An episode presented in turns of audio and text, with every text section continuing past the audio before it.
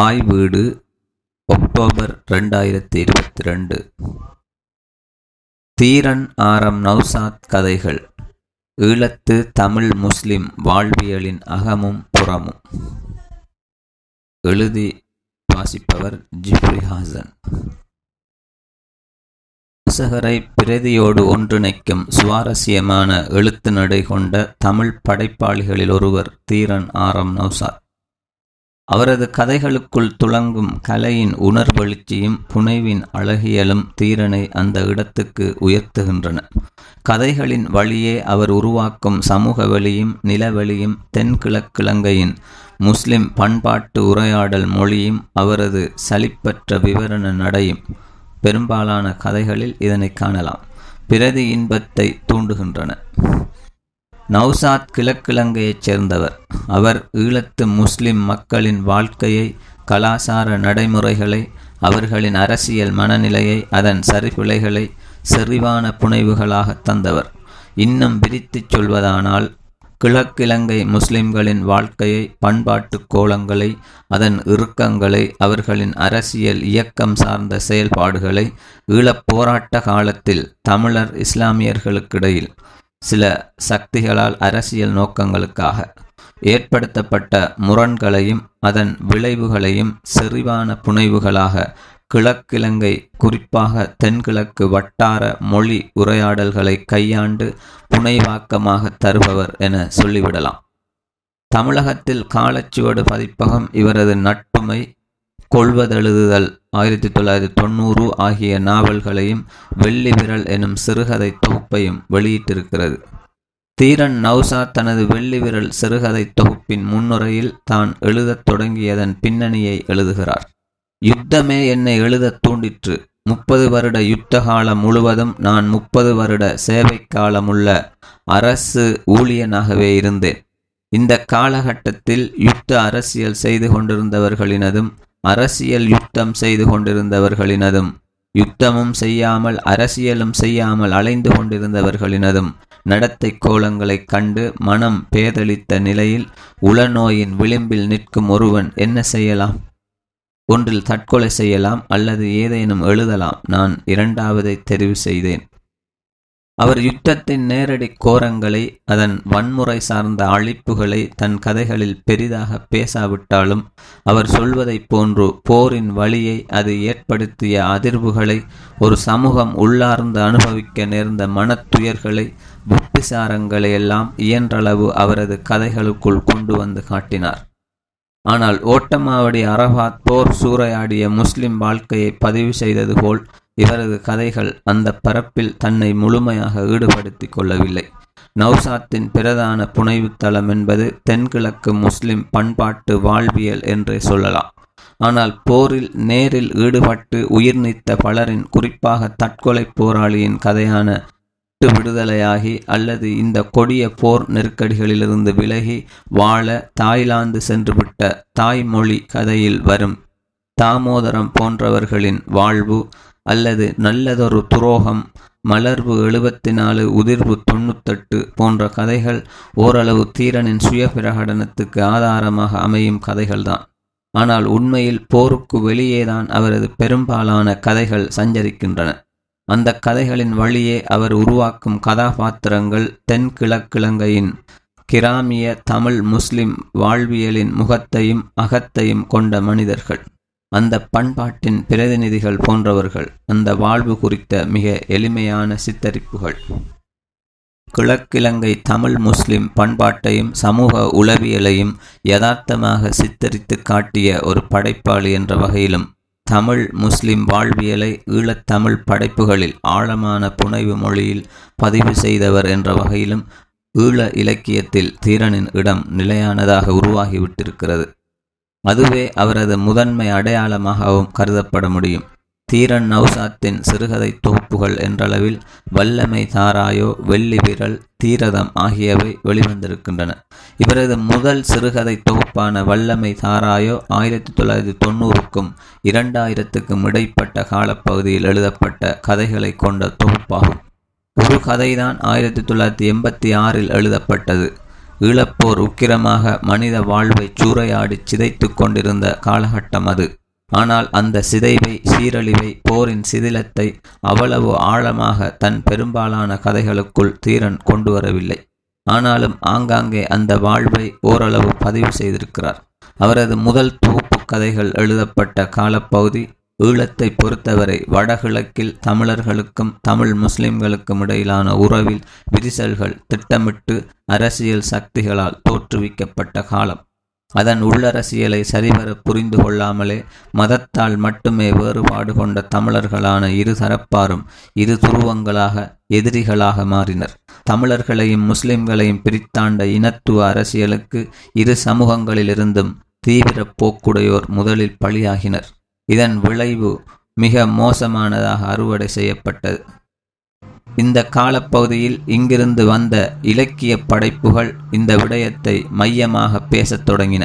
குறிப்பாக கிழக்கைச் சேர்ந்த முஸ்லிம் படைப்பாளிகளது கவிதைகள் சிறுகதைகளில் தமிழர் இஸ்லாமியருக்கிடையில் திட்டமிட்டு தோற்றுவிக்கப்பட்ட முரணுலகின் மோசமான பக்கங்கள் தீவிரமாக பேசப்பட்டன. ஆனால் அவை பெரும்பாலும் ஆழ்ந்த அரசியல் நோக்கற்ற பக்கச்சார்பான பார்வைகளையும் வெறும் சுய பச்சாதாபம் பொங்கும் உணர்ச்சி நிலை சார்ந்த சித்தரிப்புகளாகவுமே சுருங்கி நின்றன. இந்த மோசமான அரசியல் சூழலில் வெளிவந்த அவரது சாந்தி என்கிற கதை இந்த சூழலுக்கு எதிரான ஒரு மாற்று பார்வையை முஸ்லிம் சமூக வழியில் விதைத்தது.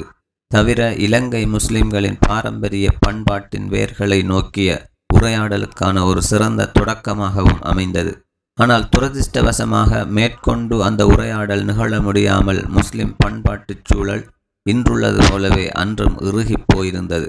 முஸ்லிம்கள் மத்தியில் அப்போதிருந்தே படிப்படியாக தோற்றம் பெறத் தொடங்கிய மத இன தூய்மைவாத நோக்குகளுக்கான ஒரு மறுப்பாகவும் அந்த கதை அமைந்தது.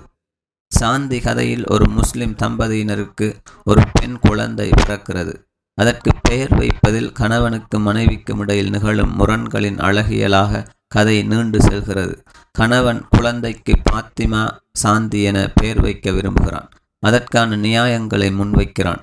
அழகிய கருத்துள்ள தமிழ் பெயர் என்கிறான். மனைவியோ அதை கேட்டு கடுமையாக திடுக்குற்று பதறுகிறாள். தமிழாக்கள் வைக்கிற பேருலா இது? எண்ட புள்ள தமிழச்சியா? என அவள் மறுக்கும்போது தமிழர்கள் மதம் என்கிற கோடால் துண்டாடப்பட்டதன் அவலம் துணிக்கிறது நாம் என்ன அரபா கதைக்கம் அரபுல பேர் வைக்க? கணவனின் பேச்சில் தமிழ் முஸ்லிம் பண்பாட்டின் குருதி பாய்வது போல் இந்த இடத்தில் நாம் உணர்கிறோம். பிள்ளைக்கு அழகான பேர் வைங்கண்டு அதிசிரிக்கி என்கிறாள் மனைவி. அரபு பேர்கள் வைங்கண்டு அதிசிரிக்கா? தன் முடிவில் பிடிவாதமாக இருந்து கடைசியில் பாத்திமா சாந்தி என்ற பெயர் வைக்கும் தந்தையை நௌசாத் சித்தரித்து இறுகிப்போன பண்பாட்டுச் சூழலில் ஒரு வெடிப்பை ஏற்படுத்துகிறார். ஆனால் தொடர்ந்து இத்தகைய மாற்று உரையாடல்களை தன் புனைவுகளில் நிகழ்த்துவதற்கான பயணத்திலிருந்து அவர் பின்வாங்கினார். இங்கு நிலவிய சகிப்புணர்வற்ற சூழலின் தாக்கம் தாக்க விளைவு காரணமாகவே அந்த பின்வாங்கல் நிகழ்ந்திருக்கக்கூடும். அதே நேரம் இன முரண்பாட்டு சூழல் தோற்றுவிக்கப்பட்டதன் பின்னர் அரச நிறுவனங்களுக்குள்ளும் அதிகாரிகளுக்குள்ளும் இனவாத கருத்துகள் ஆழப்படிந்து சந்தர்ப்ப சூழல்களுக்கேற்ப அது பயன்படுத்தப்பட்டு நல்லிணக்க சூழல் சிதைக்கப்பட்ட அவலத்தையும் தீரனின் கதைகளுக்குள் நாம் காண்கிறோம்.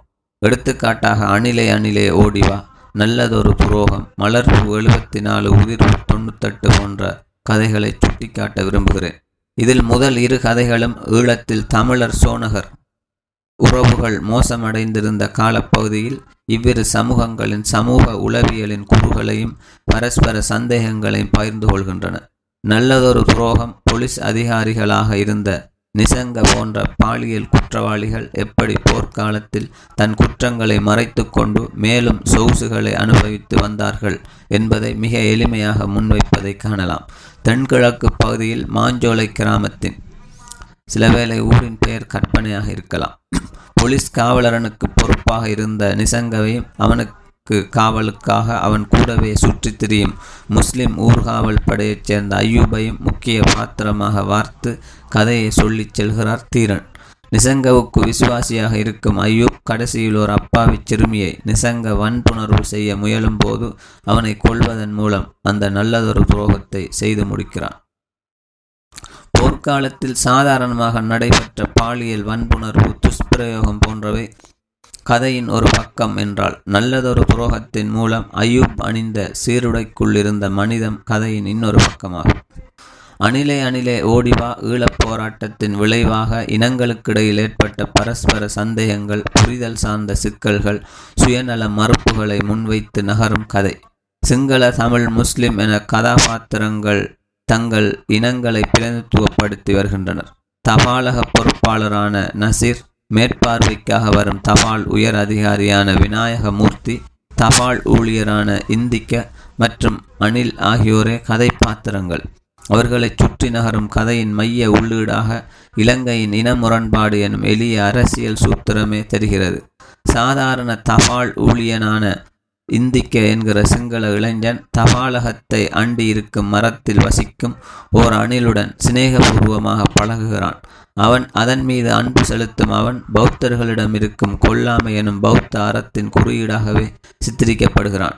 அதே நேரம் இலங்கையின் சமூகங்களுக்கு இடையிலான இனத்துவ பிளவையும் முரண்பாட்டு அரசியலையும் ஆழமாகவும் பகடியாகவும் கதை தொடுகிறது. கடைசியில் விநாயகமூர்த்தி அணிலை இந்திக்கவுக்கு தெரியாமல் கரிசமைத்து விடுகிறார். பதறிப்போகும் நசீர் இது இந்திக்கவிண்ட அணில் ஐயா அவன் வளர்த்த அணில் என்கிறார். உதுக்கென்ன? சோனகர்தான் வளர்க்கிற ஆடு மாடுகளைத்தானே வெட்டுவினம் அது பாவம் இல்லையா? என விநாயகமூர்த்தி திருப்பி கேட்கிறார். இந்த எளிய நியாயப்படுத்தல்களையும் சமப்படுத்தல்களையும் கொண்டு இரண்டு தரப்பினரும் தங்களை சல்லித்தனமான அரசியல் சமூகமாக காட்டிக்கொள்வதை லேசாக சாடுகிறது கதை. இதுபோன்ற தங்கள் தவறுகளை ஏற்று சுய விசாரணைக்கு தயாரற்ற சுய மறுப்புக்கும் தயாரற்ற சமூகங்களின் குரலைத்தான் தீரன் இந்த கதைகளுக்குள் கவனப்படுத்த விரும்பியிருந்தார் என நினைக்கிறேன். கதையில் வழக்கமாக அவர்கள் பரிமாறிக்கொள்ளும் குற்றச்சாட்டுகளை பரிமாறிக்கொள்கின்றனர். ஆனால் இந்த கதையின் மையத்துணி தமிழர்களினதும் சோனகர்களினதும் நடத்தைகள் உளவியல் மீதே காட்டமான எதிர் விமர்சனத்தை முன்வைக்கிறது. கிழக்கில் தமிழர்களும் சோனகரும் முதிர்ச்சியற்ற விதத்தில் குறுகிய மனப்பாங்கோடு நடந்து கொண்டனர். இந்த நெருக்கடியான அரசியல் சூழலை எதிர்கொள்ள தேவையான விவேகமான முன்னோக்கிய பார்வைகள் அவர்களிடம் இருக்கவில்லை என்பதையே கதை உரத்துச் சொல்ல முற்படுகிறது. சிங்கள இளைஞனான இந்திக்க அணில் மீது கொண்ட பரிவையும் ஜீவகாருணியத்தையும் வெளிப்படுத்தும் தீரன் விலங்குகளை நேசித்தவர்கள் போர்க்காலத்தில் நிகழ்த்திய மனித கொலைகள் குறித்து ஒரு மெல்லிய விமர்சன குரலையேனும் இந்த கதைக்குள் எழுப்பவில்லை. தமிழர் முஸ்லிம்கள் முரண் அரசியலாகவே கதை நகர்த்தப்பட்டு விடுகிறது. ஆனால் இதே காலப்பகுதியில் இந்த இன முரண்பாட்டுச் சூழலை சிங்கள எழுத்தாளரான நிரங்க விக்ரமசிங்க தீரனைப் போன்று விலங்கை தலைப்பிட்டு எழுதிய தனது பாம்புகள் எனும் கதையில் வேறு விதமாக சித்தரித்து காட்டுகிறார். இலங்கை தமிழ் சிங்கள மக்களுக்கு இடையிலான சகவாழ்வை பேசும் கதையாக அதனை அமைத்தார். சிங்கள தமிழ் புது வருடத்தை ஒரு குறியீடாக வைத்து இன நல்லிணக்கத்தை அக்கதை பேசுகிறது. போர் உக்கிரமாக நடந்து கொண்டிருந்த அக்கால பகுதியில் சிங்கள தரப்பிலிருந்து எழுதப்பட்ட அக்கதை இலங்கையின் இன முரண்பாட்டுச் சூழலில் இனங்களுக்கிடையிலான ஒரு பரஸ்பர புரிதலையும் இணக்கப்பாட்டையும் நோக்கி அழைப்பாக அந்த கதை முக்கியத்துவம் பெறுகிறது. ஆனால் தீரனின் அணிலில் அந்த பார்வை வீரியம் கொண்டு எழாமல் போயிற்று. இக்கதை அப்போதே மருதமுனையிலிருந்து வெளிவந்த முனைப்பு சஞ்சிகையிலும் மொழிபெயர்க்கப்பட்டு வெளியிடப்பட்டது. கிழக்கிழங்கை தமிழர்களினதும் இஸ்லாமியரினதும் மரபார்ந்த நம்பிக்கைகளான காணாமல் போன பொருட்கள் பற்றி குறிபார்த்தல் சில வியாதிகளுக்கு ஆன்மீக மருத்துவத்தை நாடுதல் போன்ற பாரம்பரிய சமூகவியல் தன்மைகளையும் தீரனின் சில கதைகள் பதிவு செய்கின்றன. வதனமார் வெள்ளி விரல் போன்ற கதைகள் இதற்கு சிறந்த எடுத்துக்காட்டான கதைகளாகும். வதனமார் அத்தகையதொரு சமூக நம்பிக்கையை பேசும் கதை. காணாமல் போன தங்களின் உடைமைகளை குறி சொல்பவர்களிடம் சென்று கண்டுபிடிக்க முனையும் ஒரு போக்கு கிழக்கிழங்கை மக்களின் ஒரு பொதுவான நம்பிக்கையாக இருந்தது. இந்த நம்பிக்கை இழையின் விசித்திரமான நீச்சிதான் இந்த கதை. அறிவியல் நம்பிக்கைகளுக்கு அப்பாற்பட்ட ஒரு நம்பிக்கையில் மையம் கொண்டிருந்த இந்த சமூக நம்பிக்கை நீண்ட காலமாகவே புழக்கத்திலிருந்து வந்த ஒன்று. நௌசாத் இந்த கதையில் தனது குரலை இந்த நம்பிக்கையின் பிரதிநிதியாக அல்லது விசுவாசியாகவே பதிவு செய்கிறார். கதைக்குள் பேயாடுபவர்களின் வாயிலிருந்து உதிரும் உச்சாடனங்கள் தொடங்கி அவனது அசைவுகள் அதன் சூழல் வரை நௌசாத் மிக அற்புதமாக வர்ணிப்பது புனைவின் அழகியல் உச்சமாக வெளிப்படும் தருணமாக இருக்கிறது.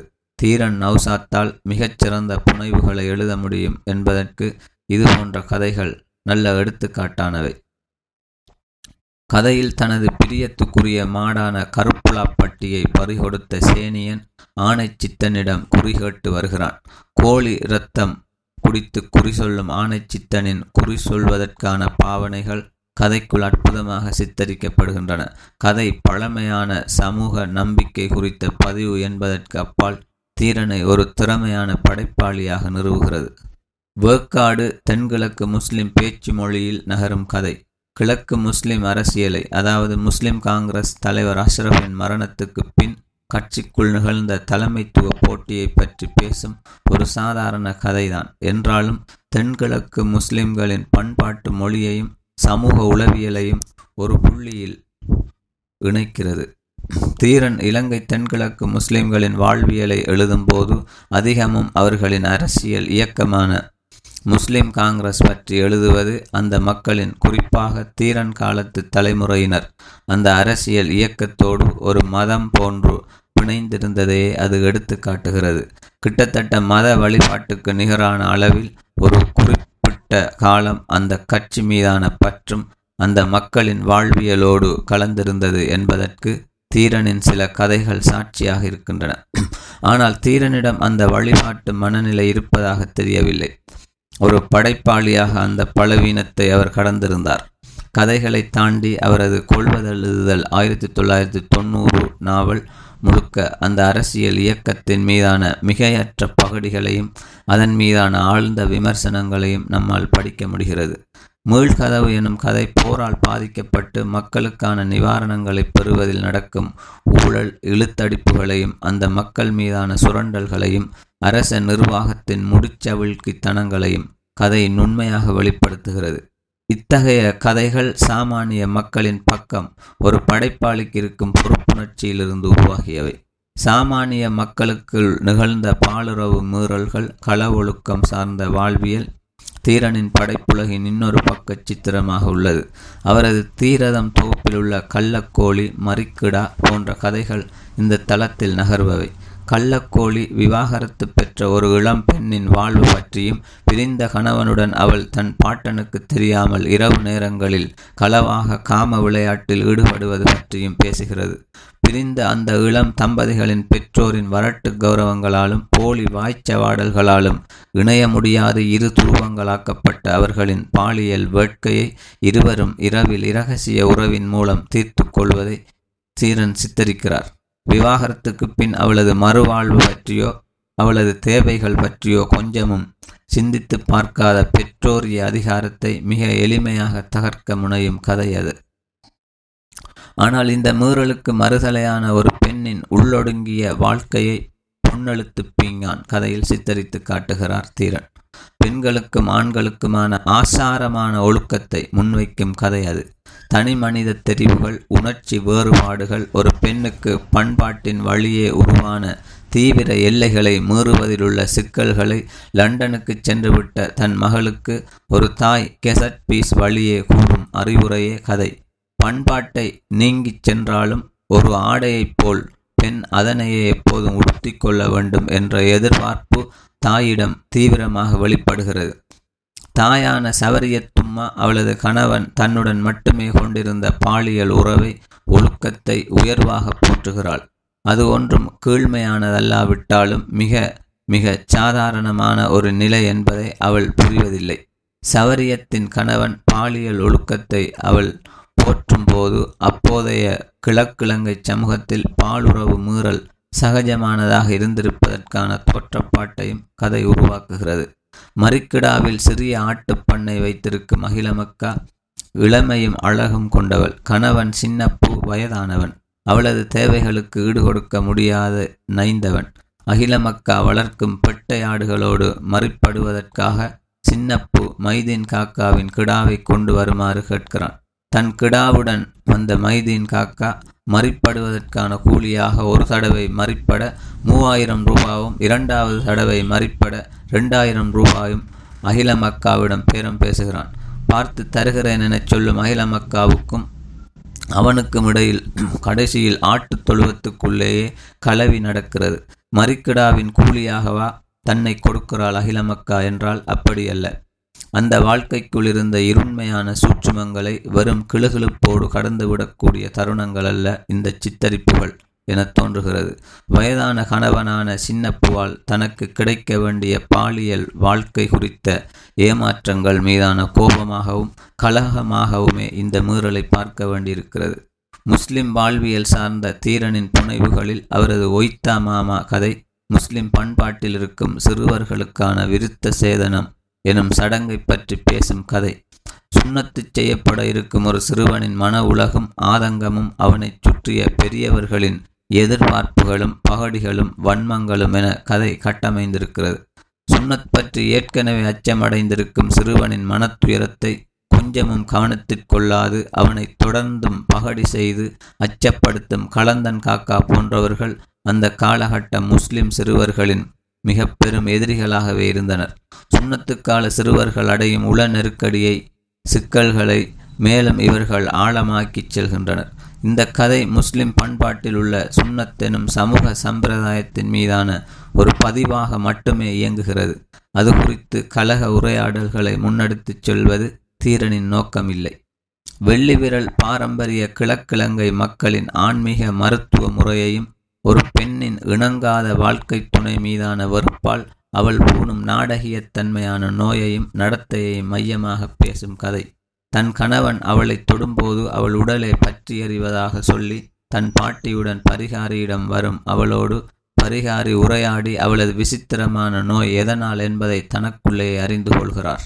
ஒருநாள் பாட்டியை வெளியே அனுப்பிவிட்டு சிகிச்சை அளிப்பதாக கூறி இருவரும் உறவு கொள்வதை கிழவி ஒளிந்திருந்து பார்த்து அதிர்ச்சி அடைகிறாள்.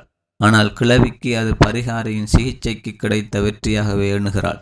ஒரு ஆணுடன் உடலால் இணைந்து வாழ இனி அவளால் முடியும் என கிழவி எண்ணிக்கொள்கிறாள்.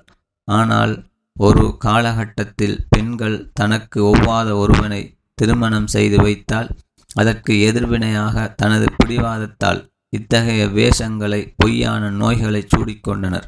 இத்தகையதொரு பெண்ணின் கதைதான் வெள்ளிவிரல். இந்த கதைக்குள் வெள்ளிவிரல் பரிசாரியின் போலித்தனமும் அந்த பெண்ணின் போலித்தனமும் ஒரு சேர கிழிக்கப்படுவதை காண்கிறோம் ஈழத்தமிழ் சிறுகதை வெளியில் தீரன் சில புதிய பரிசோதனை முயற்சிகளையும் அப்போதே செய்து பார்த்திருக்கிறார். எடுத்துக்காட்டாக வெள்ளி விரல் தொகுப்பில் உள்ள விட்டு விடுதலையாகி என்கிற கதை புலிகளின் தற்கொலை போராளி ஒருவர் தன் இலக்கில் குண்டை வெடிக்கச் செய்து இறந்துவிட்ட பின் அவரது ஆவி பேசுவது போன்ற கதை. தான் குண்டை வெடிக்க வைக்கும்போது தன் இலக்கு தவிர்ந்து அதில் கொல்லப்பட்ட பல அப்பாவிகளை நினைத்து அந்த ஆவி வருந்துகிறது. மொத்த ஈழப்போரிலும் நடந்த கொலைகள் பற்றிய பச்சாதாபமாகவும் மனச்சாட்சியின் குரலாகவும் அந்த கதை நீண்டு செல்கிறது.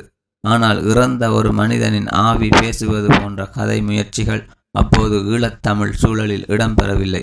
ரெண்டாயிரத்தி இருபத்தோராம் ஆண்டுக்கான மேன் புக்கர் விருதுக்கான குறும்பட்டியலில் இடம்பெற்ற இலங்கை ஆங்கில எழுத்தாளரான Shehan Karuna திலக்கவின் the seven moons of Maali Almeida நாவலின் மைய கதாபாத்திரமான மாலி கூட கொல்லப்பட்ட ஒரு மனிதனின் ஆவிதான். கதை முழுக்க மாலியின் ஆவி பேசுவது போன்று அமைக்கப்பட்டிருக்கிறது. புக்கர் குறும்பட்டியலில் இடம்பெற்ற நாவலுக்கு இத்தகையொரு கதை கூறலுக்காகவும் அதன் கதை பின்னணிக்காகவுமே இந்தளவு முக்கியத்துவம் கிடைத்திருக்கிறது. ஒரு வகையில் பார்த்தால் இந்த கதை கூறல் உத்தியை தீரன் அப்போதே விட்டு விடுதலையாகி கதையில் பரீட்சித்து பார்த்திருக்கிறார். ஆனால் கதை அவரது வளமையான ஒரு எளிய அரசியல் சூத்திர பார்வையிலிருந்து இன்னொரு தளத்துக்கு வாசகரை கொண்டு செல்வதில்லை என்பது பலவீனமாக வெளிப்படுகிறது. ஈழ இலக்கிய வெளியில் தீரனுக்கு மற்றொரு இடமும் இருக்கிறது. அவரது அறிவியல் புனைவுகளால் உருவாவது அந்த இடம். அறிவியல் புனைவுகளை ஈழத்தமிழ்ச் சூழலில் பரிசோதித்து பார்த்த ஒருவர் அவர். அவரது வல்லமை சாராய தொகுப்பிலுள்ள ஓரிரு கதைகள் ஈழத்தமிழ்ச் சிறுகதை வெளிக்கு முற்றிலும் புதுமையானவை கதைக்களத்தை கொண்டவை. கனவு பூமி மூவாயிரத்தி முன்னூற்றி தொண்ணூற்றி எட்டாம் ஆண்டு நடைபெறும் கதை. தன் படைப்பு மனதால் காலத்தை முன்னோக்கிச் செல்லும் தீரன் அப்போதைய சமூக நிலை பற்றி மிக நுண்மையாக கதையாடுகிறார். இந்த கதையை அவர் ஆயிரத்தி தொள்ளாயிரத்தி தொண்ணூற்றி ஐந்தில் சரிநிகரில் எழுதினார். மூவாயிரத்தி முன்னூற்றி தொண்ணூற்றி எட்டாம் ஆண்டு வயோதிக சனத்தொகையை அரசாங்கம் கட்டுப்படுத்துவதற்கான யோசனையை சுற்றி கதை நகர்கிறது. அதற்கான அறிவியல் மொழியும் சில சங்கேத சொற்களையும் தீரன் பொருத்தமாக கையாள்கிறார். தங்கி வாழ்வோரான வயோதிகரை கொல்லும் திட்டமே அரசிடம் இருப்பது போன்று தெரிகிறது. உலகம் இன்று எதிர்நோக்கியுள்ள தங்கி வாழ்வோர் நெருக்கடியையும் அதனை கட்டுப்படுத்துவதற்காகவா கோவிட் நைன்டீன் தொற்று போன்றவை கொண்டு வரப்பட்டன என்ற சந்தேகங்கள் இன்று பல்வேறு மட்டங்களிலும் நிலவுகிற சூழலில் இது பற்றி அப்போதே தீரன் சிந்தித்திருக்கிறார் என்பது உண்மையில் பெரிய ஆச்சரியமாக உள்ளது.